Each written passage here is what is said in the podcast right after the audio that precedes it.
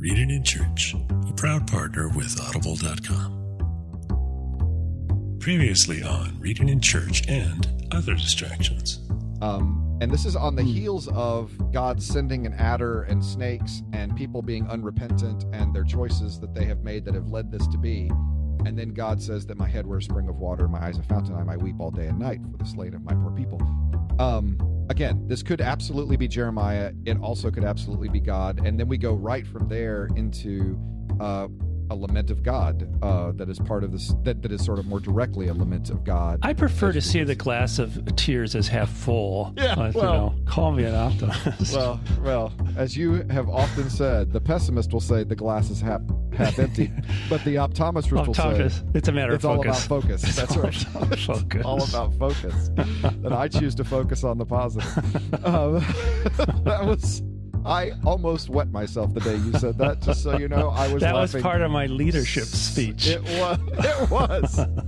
the pessimist will say the glass is half empty, but the optometrist will say it's all about focus. Which so I- I, prefer to focus on the positive. Oh yeah, I told you that my first two classes at the school were Yes, leadership. for leadership. leadership, which again, as I said, is evidence God has a sense of humor and it's a little twisted at the end of the day. Welcome to Reading in Church and Other Distractions with Rob and Mike. Well, welcome back to Reading in Church and Other Distractions. I am Robert Wallace, And I am Michael McKeever. and these are the readings for September 29th, 2019, the 16th Sunday after Pentecost and proper 21. So we have, I think, three in a row now. This is it, where we got Hmm. our rhythm again. Man, so yeah. we're in good shape. Okay. That's good. Although we may just blow it all the smithereens next week because I'm coming to California. So I'm not Oh, sure okay. when we're taping next week's podcast. okay. Uh, we have four texts following the consecutive readings Jeremiah 32, 1 to 3a, and 6 to 15, because the last thing we need is context. Uh, Psalm 91, 1 to 6, and 14 to 16, because we don't like to read the things that Satan likes. Uh, First Timothy 6, 6 to 19, and Luke 16, 19 to 31, but you want us to reverse those when you talk about those. Yeah, let's we'll let's reverse them. do the Luke text just to just to mix it up, just to stay fresh. All right, don't get in a I, I have pulled up the lectionary that only has half of verses, like uh, like uh, is helpful, like the Okay, good. lectionary says is helpful. Yes, because otherwise you just like read the rest of it, and then we're going to wonder what's going on. I'm just going to read the middle part of That's Jer- right. Jeremiah. Also, yeah. I hope that you will like us on Facebook uh, at Reading in Church and follow us on Twitter at Reading in Church, um, and send us an email. Let's just pause, Um, pause while people go do that because I don't think yeah, they've they been should doing. give them a second. Give them a second. Okay. Um, and you you're right, Mike. I did get the uh, did get my sign replaced. Uh, that has a return of. I now have a Return of the Jedi. So.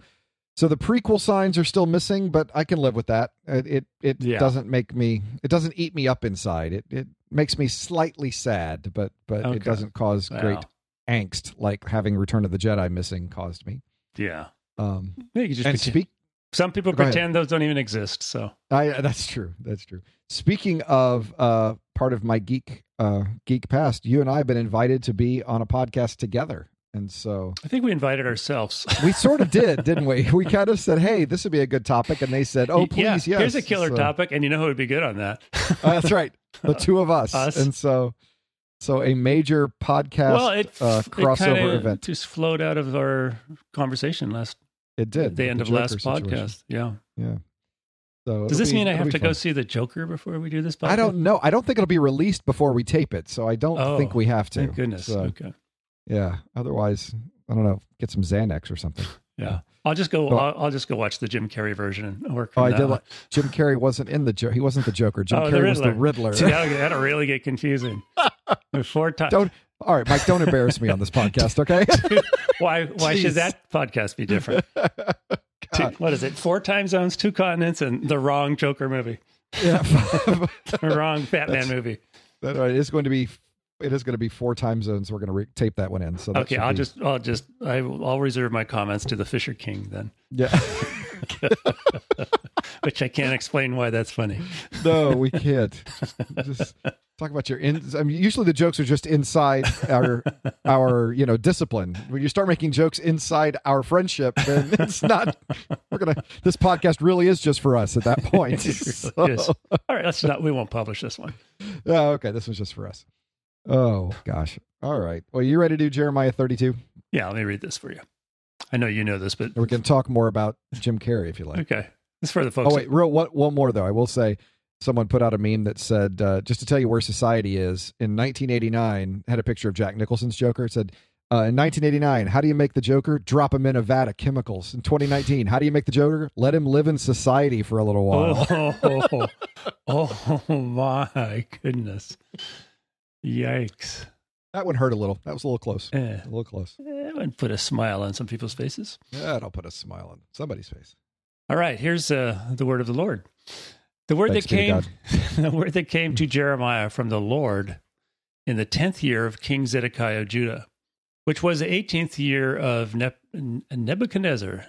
Neb- Nebuchadrezzar actually spelled here. I was going to Yeah. say, how have I never seen? No, okay. Yeah, That's there, that's it's a. There are a couple of ways to pronounce his name, and Nebuchadrezzar is Hmm. probably the more accurate one. But of course, Nebuchadnezzar is so popular, it's hard to run against it. Oh, so. no, these you know these hip hop names.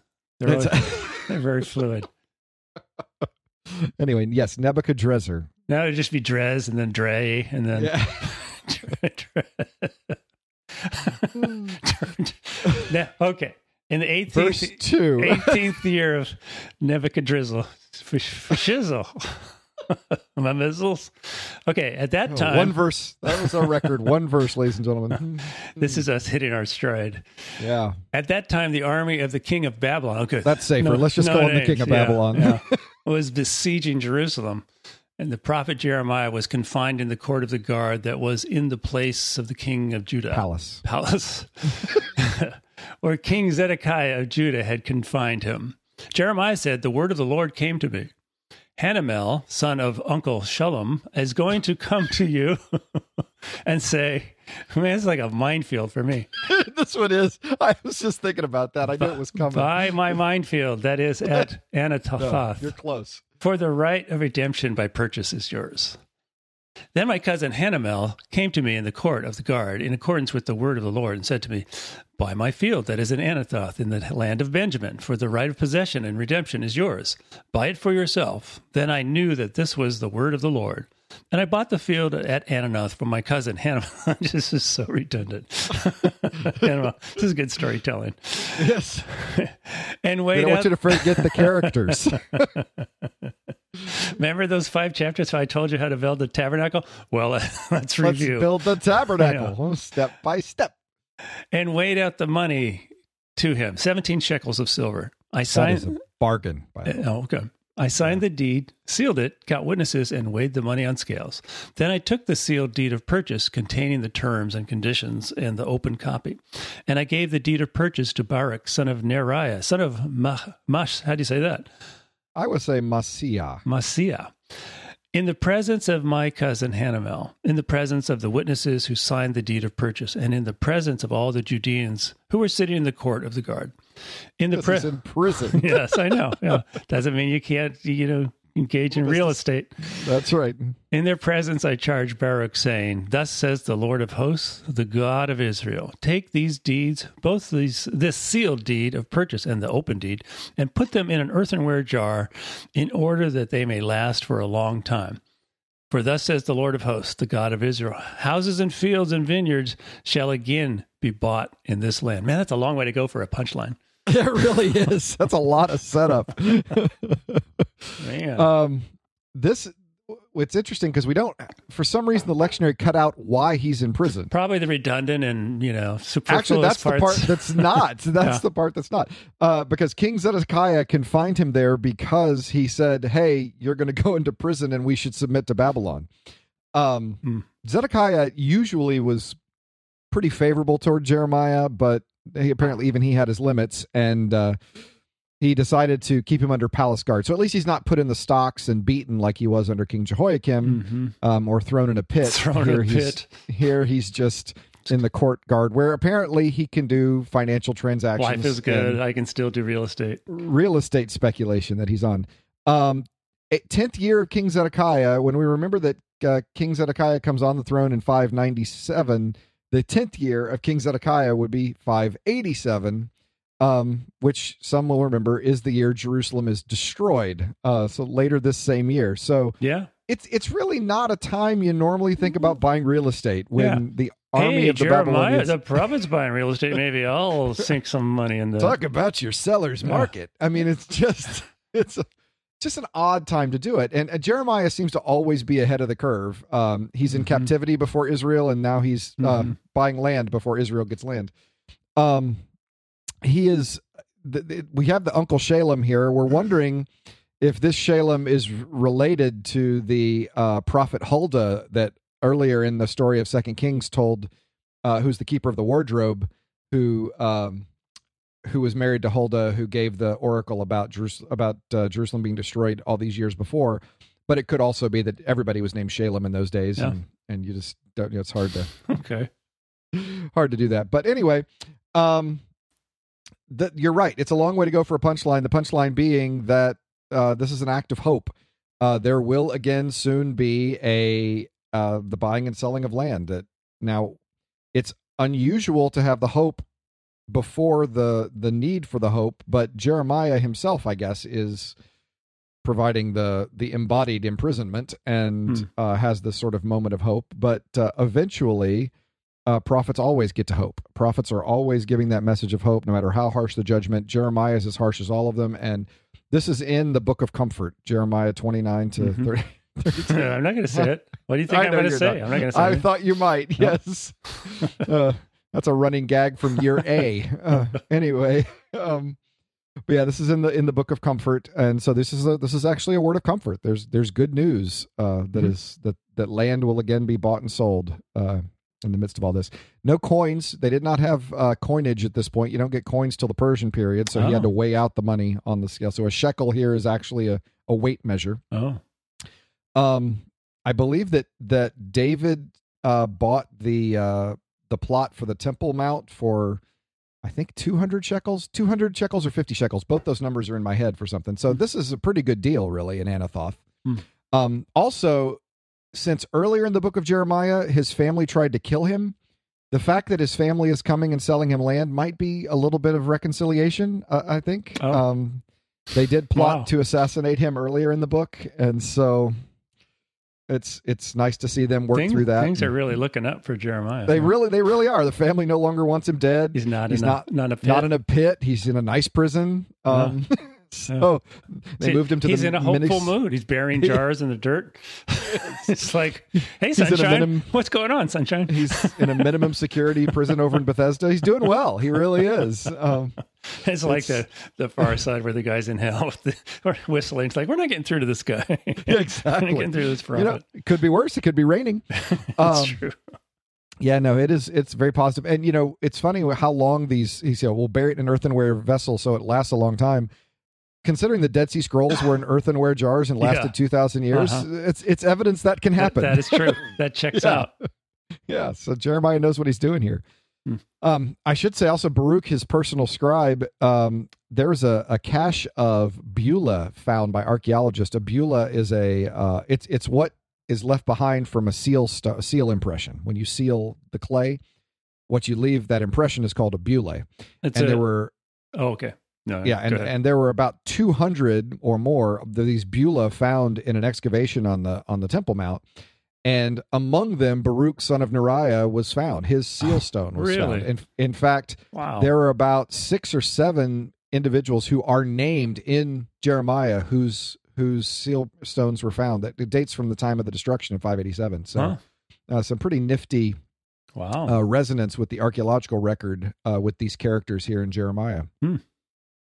But uh, I thought you were going to say they found the jar. they found the actual jar with his deed. Yes. No, they didn't find the jar, but they did find his bulla that he used to seal things. Okay. So, Man, which is kind of a big deal. that is surprising. That uh, Mhm. there's, you know, the New Testament hardly has anything like that, you know. yeah, yeah. Huh. Interesting. So I don't know what else I want to say about Jeremiah. This is this is hopeful. I mean, we've gone through last week, which was just so depressing, uh, and this week we see that that's not the last word. There is there's some hope that comes. So other prophets, they like give a message and there is a possibility of repentance or and, and hope and then and then or or the bad things. They just you guys aren't going to repent, so let's go to the pri- imprisonment and the Yeah, jump right to the destruction. yeah. here. We're just uh, going to fast forward. Yeah. Wow, that guy had it tough. Yeah, I, I don't begrudge any of uh, Jeremiah's frustration with God for this calling. Um, Mhm. You know, he always he was always obedient, and he always let God know he never asked for this job, um, and he didn't want the job. And if God found anyone else who'd take the job, they could have the job. but uh, but then God would say, "I need to do this," and Jeremiah would say, "Fine," and Fine. Off he What's went. that? What's that attitude? Yeah, Nothing. What did you say? Nothing. nothing. Wow. All right.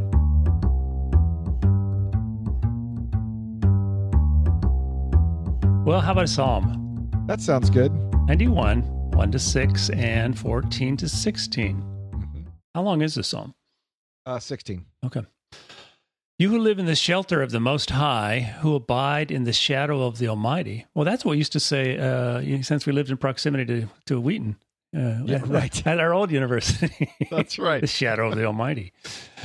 right. will say to the Lord, My refuge and my fortress, my God in whom I trust. For he will deliver you from the snare of the fowler and from the deadly pestilence. He will cover you with his pinions, and under his wings you will find refuge. His faithfulness is a shield and a buckler. You will not fear the terror of the night, or the arrow that flies by day, or the pestilence that stalks in darkness, or the destruction that wastes at noonday. Those who those who love me, those who love me, I will deliver. I will protect those who know my name. When they call to me, I will answer them. I will be with them in trouble. I will rescue them and honor them. With long life, I will satisfy them and show them my salvation. Uh, this is a book four psalm. It's uh, so it's one of mine, and uh, comes right after the Psalm of Moses Mhm. in Psalm 90, the only Psalm of Moses. Uh, this psalm does not have a superscription in the Hebrew text, and so there are some Hebrew manuscripts that actually join it to the psalm before. Okay. That it actually is part of Psalm 90, uh, and probably not too surprising because a lot of the language here would reflect an older. It, I will say it. It reflects an older perspective with regard to God.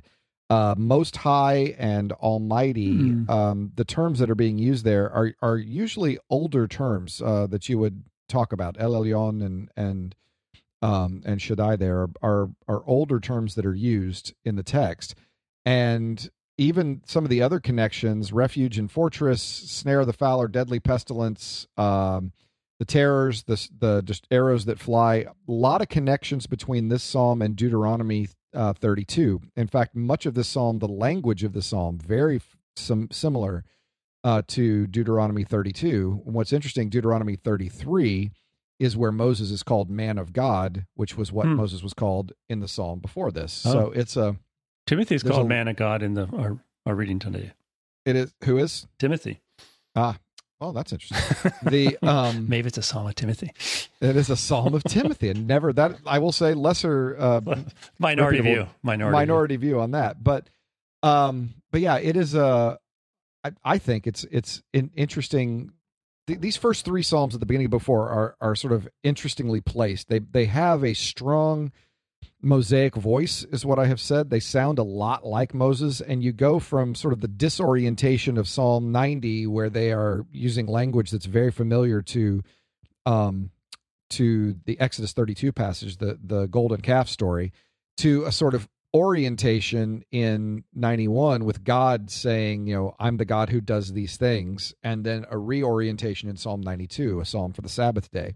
Hmm. Uh, you also get some God's direct speech, which is, you know, God doesn't speak much in the Psalms. Usually um, we speak all the time in the Psalms, but uh, God speaks in 14 to 16.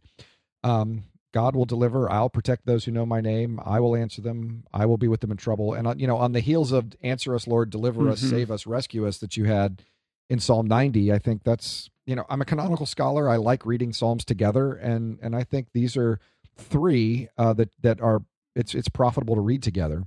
Yeah. Um, I said that we skip the part Satan likes because you might know that Satan quotes from Psalm 91 in tempting Jesus. Ah, Uh, yes, this is the section. right. So in in the context of all of that, you will not fear the terror of the night, your pestilence, or the pestilence that stalks in darkness. He'll give his angels charge concerning you. Um, Mhm. Is is the part that Satan quotes, and and uh, and Jesus. And so so this is always interesting. This psalm has a ton of echoes to Deuteronomy 32. I mean, there's a lot of echoes in that language. So what happens in the New Testament? Satan quotes from this psalm to uh, tempt Jesus. Jesus responds from a text from isn't that something? Yeah, yeah. It's like I don't know Huh. What's going on there, but it does seem interesting to me. That was an inside joke just between Satan and Jesus. That, must have been. That's what. Uh, saying, "Oh, you got me there." They're both up in their game out there in the wilderness. They, really are. So yeah, it's it is a um, I don't know. It, it's a it's a neat psalm to me. Mhm, It, it it is just. I, I don't have know what else to say about it, but I I like it a lot. mhm. Well, it's an earlier era when error era when God had pinions and wings. I mean, that was Right, well, ever That about something I was going to mention. It it is nice to see God portrayed as, uh, well, usually this is a, a feminine imager image that we have here. You know, the Mhm. mother bird that is protecting its its Mhm. brood under its pinions and wings. Mhm. Um, Who better to deliver from the snare of the fowler yes, than an, a mature bird? than a mature mother bird who knows a thing or two about fowlers. It's like a mild, a mild expletive. You mature mother bird. I'm mildly irritated by you. It- it's a nice it, it is nice to see god you know there there are several instances in the old testament where god is portrayed with feminine imagery uh most of the time we miss them Hang on, I'm But, writing down uh, the, the title of the podcast: "Mature Mother Bird." mature mother bird uh, but it is a it's it's to me refreshing to have a Yeah. feminine Mhm. image of god so No, not not the only place that happens, right? that's right oh I mean, yes or even of, of birds. Yeah, yeah. right. So, yes yes yes, Psalm 91's nice. So it's 90. I like. I really like 90 and 91. i like 90 and 91 Huh. and and they're it's profitable to read them all together Okay. it really is it's Yeah. almost like a little story that emerges I like it. I'll do. I'll do that. Mm. Maybe I'll circle back when I get done with my pilgrim once you songs. get done with your that's right I'm reading, and and I can never get through them without commentary. And it's I'm reading in the I'm reading in the uh, message. We can't read the psalm here without Oh, commentary. I know that's that's true. I'm reading the message, so normal things sound abnormal. And he's talking about you know being a fruitful and and having you're having like all these children like uh, I don't know what vines or sprig, sprigs or something. Anyway, he's using fruit and sprigs, and I said this sounds like a Veggie Tales psalm, you know. Because I just sound, I just sound Esther, shown part of Esther in my leadership class. Of course, Oh, you found it. VeggieTales Esther. Yes, it's on. It's online for free on YouTube, and they also rent it to you on YouTube. the same video. I don't know how that works. Uh, luckily, you're using it for education purposes and don't have to find out how that copyright law needs to be applied. Yes, that's true. That's true. Yeah.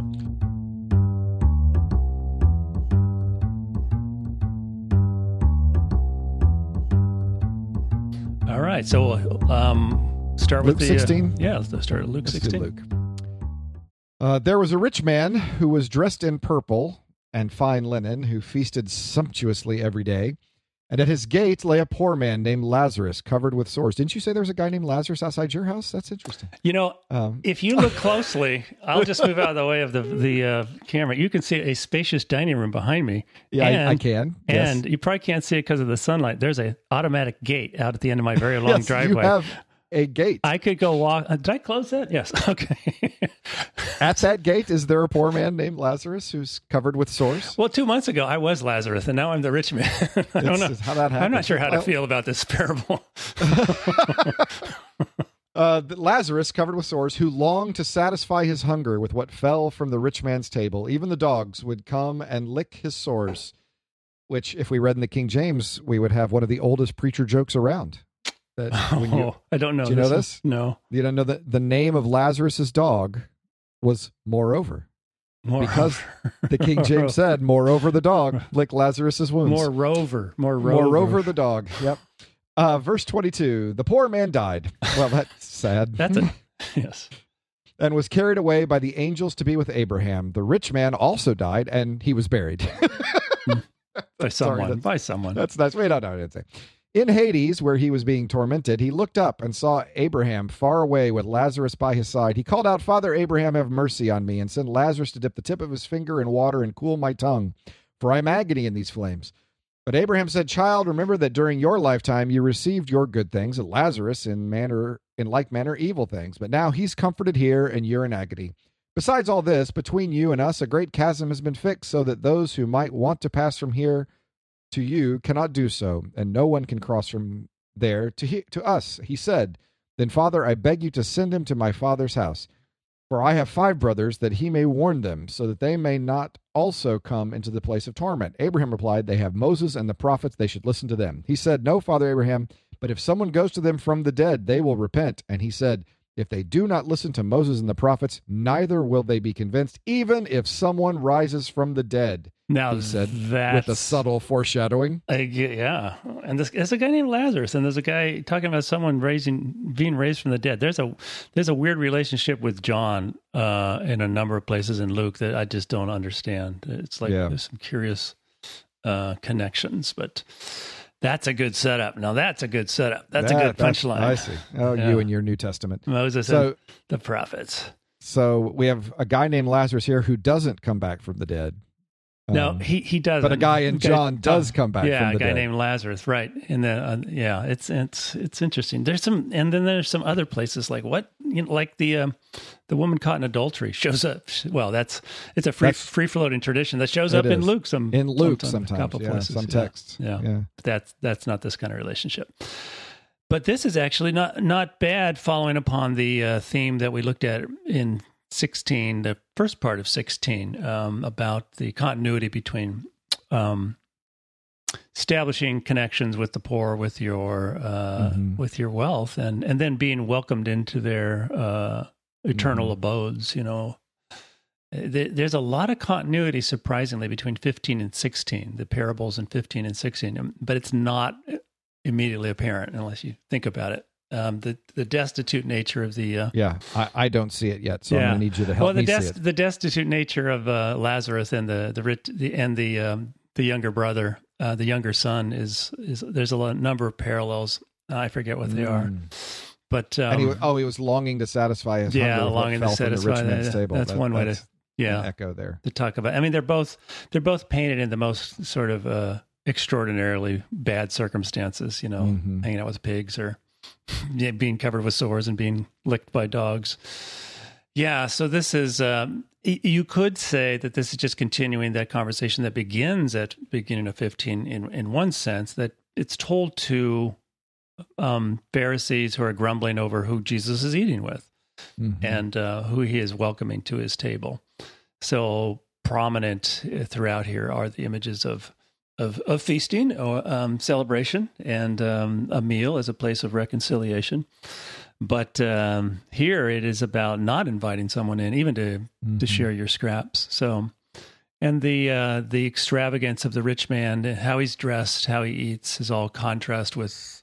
Well, we don't hear about um, Lazarus' clothes, but here he's covered with sores, and and he is uh, he's a he's a meal for the dogs. He doesn't get to eat anything. So this, but this this picture of the rich man is just super extravagant. The purple linen. Mhm. Uh, it could be uh, in purple. Purple could be the, the most expensive um, clothing you have, and then fine linen could be the white uh, undergarments you wear underneath it. So this is like piling up this extravagance. Who feast sumptuously every day? The feasts are like periodically for extraordinary events in the other parables, and here Mhm. this is an everyday event, but it's not in. Uh, it, it is in keeping with some rulers. Agrippa the second, you know, is said to have a feast like this every day. Uh, Mhm.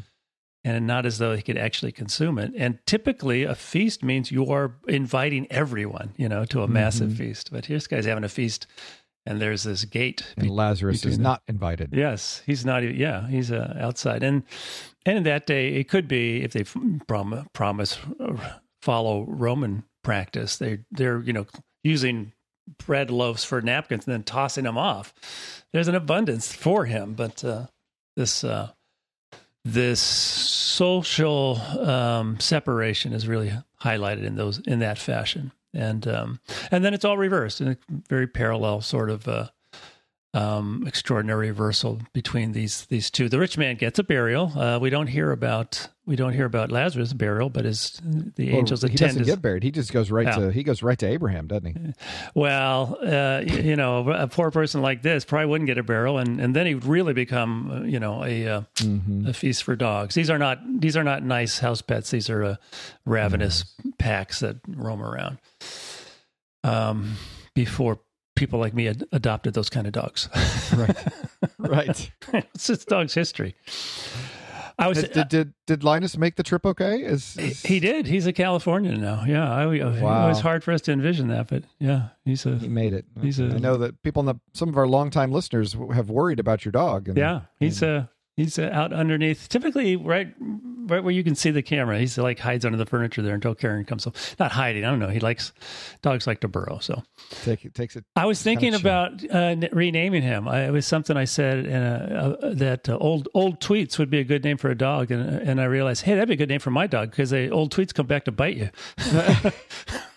my dog tries to bite Wow. me every night when I go to bed because he's defending Karen Defending from me. Karen from you. the one Yeah. who feeds. I, I, feed thought you guys. I feed him. I fed him for a year when she wasn't there. I was gonna say I thought you guys bonded this past year, but apparently now Uh, well, things are back to normal. No, normal. Okay. Anyway, major reversal. Uh, good news. Major reversal in, in Lazarus' In life. Lazarus' life, yeah. Yes, he is. Uh, uh, he is now in Abraham's bosom, and uh, he is a place of honor, whereas he's been, you know, out, outside the gate. Um, and uh, there is a chasm like the gate in between the rich man and and Lazarus. Even though he'd want to, probably his good nature, Lazarus might want to do that to go over and Mhm. and give him a little water. But this guy hasn't changed at all. I mean, there's been a reversal, but this guy's attitude is the same. His his presumptuous attitude. He knows who Lazarus is. He's not as though he's unaware of Lazarus. He knows Lazarus' name. And he's still ordering him around and, and he's not even he's still arguing with Abraham. you know? They go a couple Wow. rounds. He's not he's not dissuaded.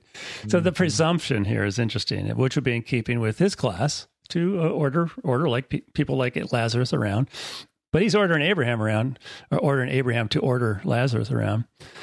And it's an calls Abraham calls him child. which is Yeah, nice. yeah. And the, the thing is, this would not be uh, this would not be too foreign from some contemporary theology, which says Abraham was so righteous that he built up a reserve of righteousness that you could call upon the merits of Abraham. Uh, If you were, if you ended up in a place like this rich man did, and he is calling upon Abraham to do something for him, but uh, um, he's not acting like a son of Abraham, even though Abraham calls him child. Um, John the Baptist said to the, the folks that came down out of Jerusalem, said, you know, uh, don't presume to say you have Abraham for your father. You know, God can Mhm. make children of Abraham, raise them up from these stones. So this presumptuous attitude and this uh, the the the the criteria for being the son of Abraham is to uh, to live out the uh, concrete acts of repentance and, and social solidarity with uh, especially with the poor as God's God's concern for the poor. So this guy had an abundance of ways to do that and and neglected to do that though being fully aware of his presence out there. And he's telling this to people who are kind of in that in that boat. There's actually they leave out between last week and this week a very confusing thing about about adultery and idolatry and it's it's it's pretty confusing. I'm glad they left it out, but they're talking about the ongoing relevance of the law and the prophets. It's not as though Jesus announcement of the kingdom is is nullifying those. Those are still Mhm. still valid and certainly in terms of the ethical uh, requirement that uh, that he's preaching. So it's an interesting um, it's an interesting series of parables, and um, and I say parable, but people tell me it's not a parable because it has a Oh, name yeah. of someone. it's actually Right. someone's name. So this is a literal thing that Jesus is talking about. I see. Have you heard that? I have not. Yes, they say no. The parables don't actually have a name of someone. This actually has a name, so this is actually this is real. Oh, I don't know. Jonah has a name. well, there, there you go. There you go. I didn't say mashal. I said parable. Oh, oh, okay. Wait, what are you saying about Jonah? yeah. well, I had someone come up and ask me about Esther, and Oh, yeah. and uh, like, is this real? And uh, you know, and I hadn't even studied you know that much about that aspect of Esther, but but just reading it, it's like, well, does it seem slightly fictionalized? Does this seem like you know? Does everything seem kind of extreme and like too? Isn't it kind of a nice bow on everything and everything's hyperbole? And so we could Well, say I- it's fictionalized uh, at least. And he was he was happy with that. That's okay. Oh wow, really? See, because what I normally would do is say, say, well, I absolutely think the story's true. I mean, I don't know if it happened or not. I don't know if it happened. but it is No. absolutely see, true. See, these are people I only have six weeks with, so I don't have enough time to you don't have enough time to to fix that once you fix once that, establish trust, and fix the broken trust that I Yeah. weekly break. Yeah, I didn't have. Yeah, I couldn't do that. but he was happy with that. It's like, wow, that never Wow, happened. right. That never That happens. odd. I mean, parable is, I think, fine. People are usually okay saying parable. People are usually not okay saying fictionalized. So oh, okay. Yeah, yeah. Well, I, yeah, I just gone through. A, now it's- it's- the nuance there. That's that's I don't know the quite the difference, but it's that funny for some when, when you just read it. When you just read it, and then you look at the Veggie Tales version, it's like I'm not sure there's a big difference between how, Right. between how kind of stylized they are. yeah. I mean, there, you know, there's not a yeah, particular. Veggie Tales, you don't have the attempted rape quite as uh, No, explicit, no, and you but, don't, the uh, punishment is not banishment to the land of perpetual tickling, but correct. there's something else about a big tower, things hanging from a tower. Yeah, So, poetic license, poetic license. You know, oral tradition, things are That's what it shaped, they're shaped differently. they change. yeah.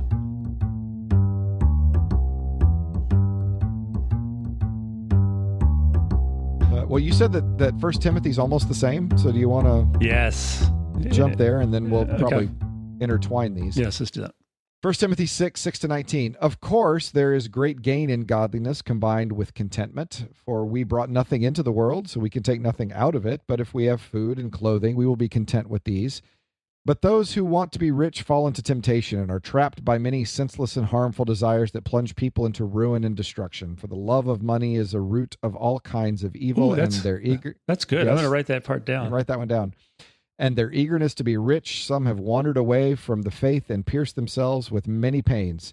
But as for you, man of God, shun all this. Pursue righteousness, godliness, faith, love, endurance, gentleness. Fight the good fight of faith. Take hold of the eternal life to which you were called and for which you made the good confession in the presence of many witnesses, in the presence of God who gives life to all things, of, and of Christ Jesus, who is his testimony before Pontius Pilate, made the good confession.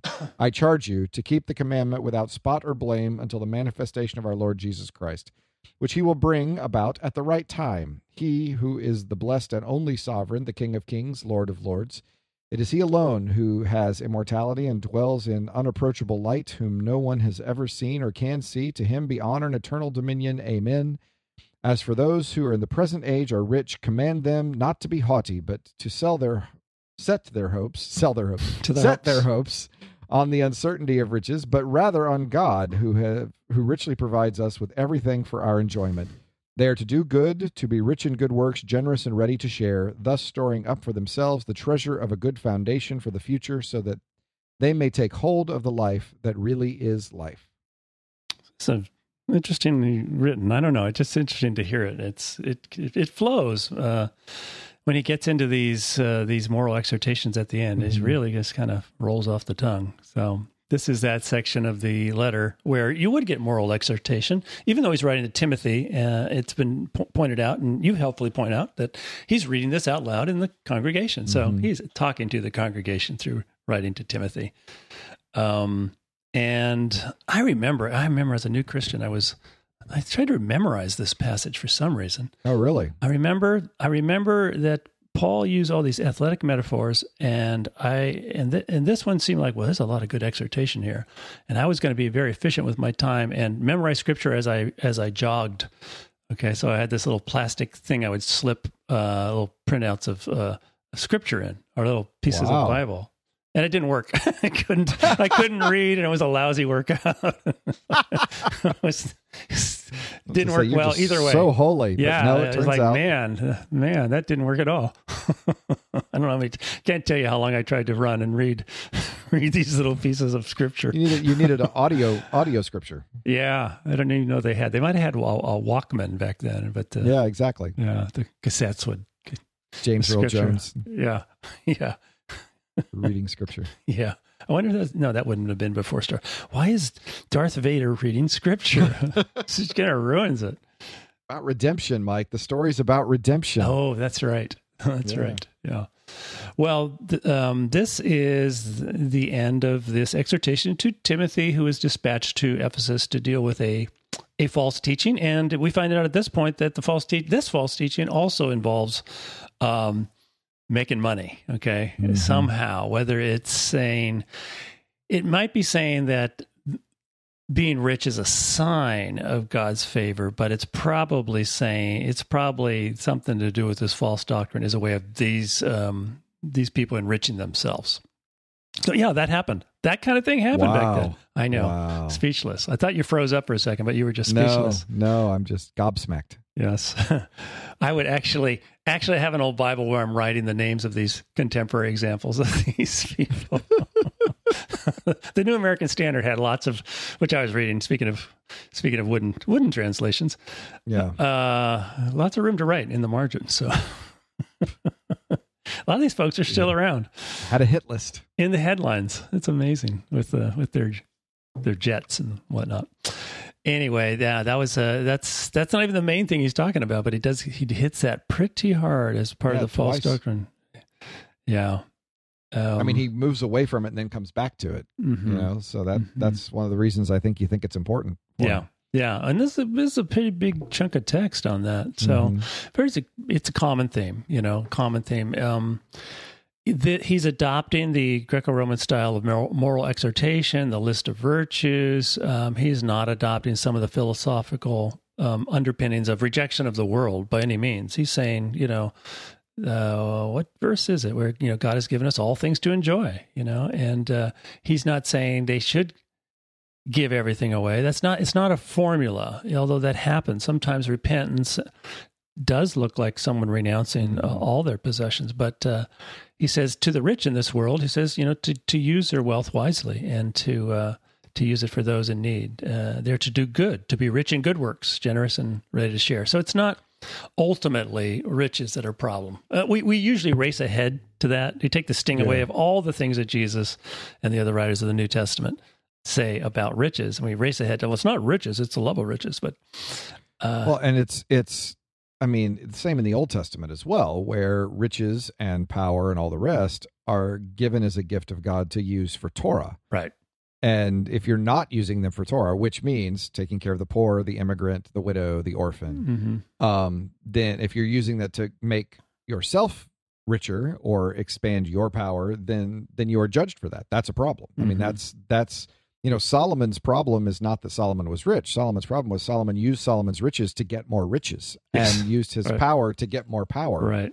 Um, and and that that's where things went wrong at that point. So Mhm. yeah, it's the same message throughout Scripture Mhm. on that Right. topic. Yes.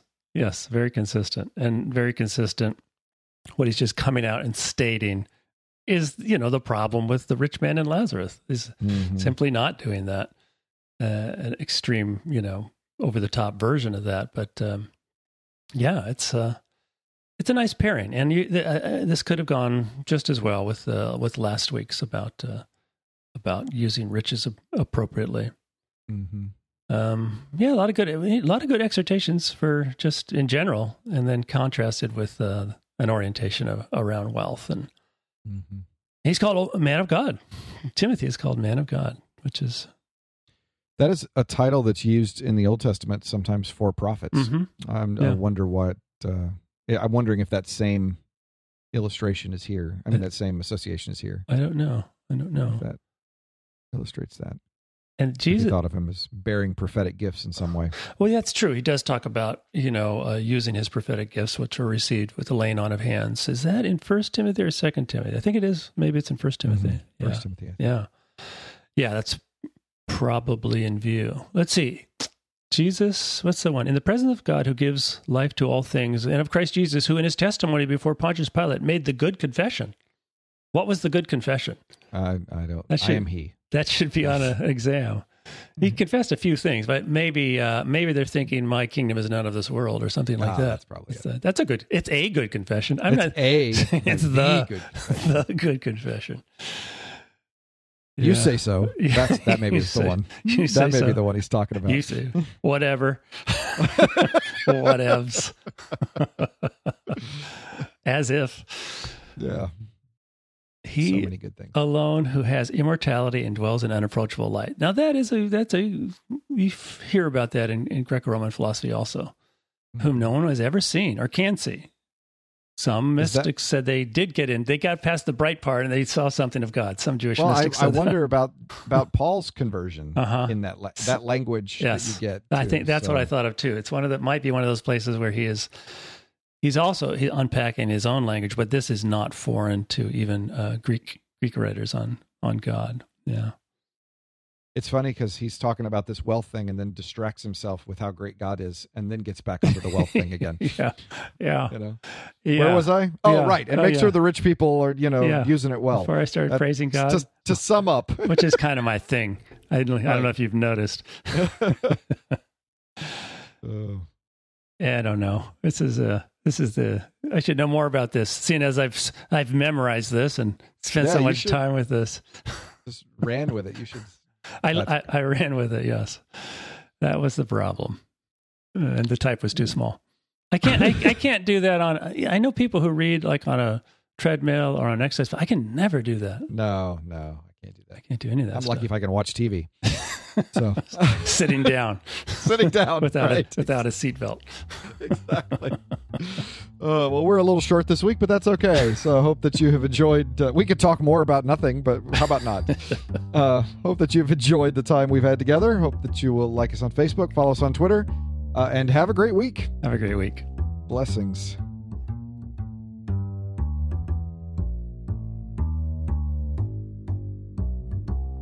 Reading in Church is proud to partner with Audible.com. For you, the listeners of this podcast, Audible is offering a free audiobook download with a free 30 day trial to give you the opportunity to check out their service.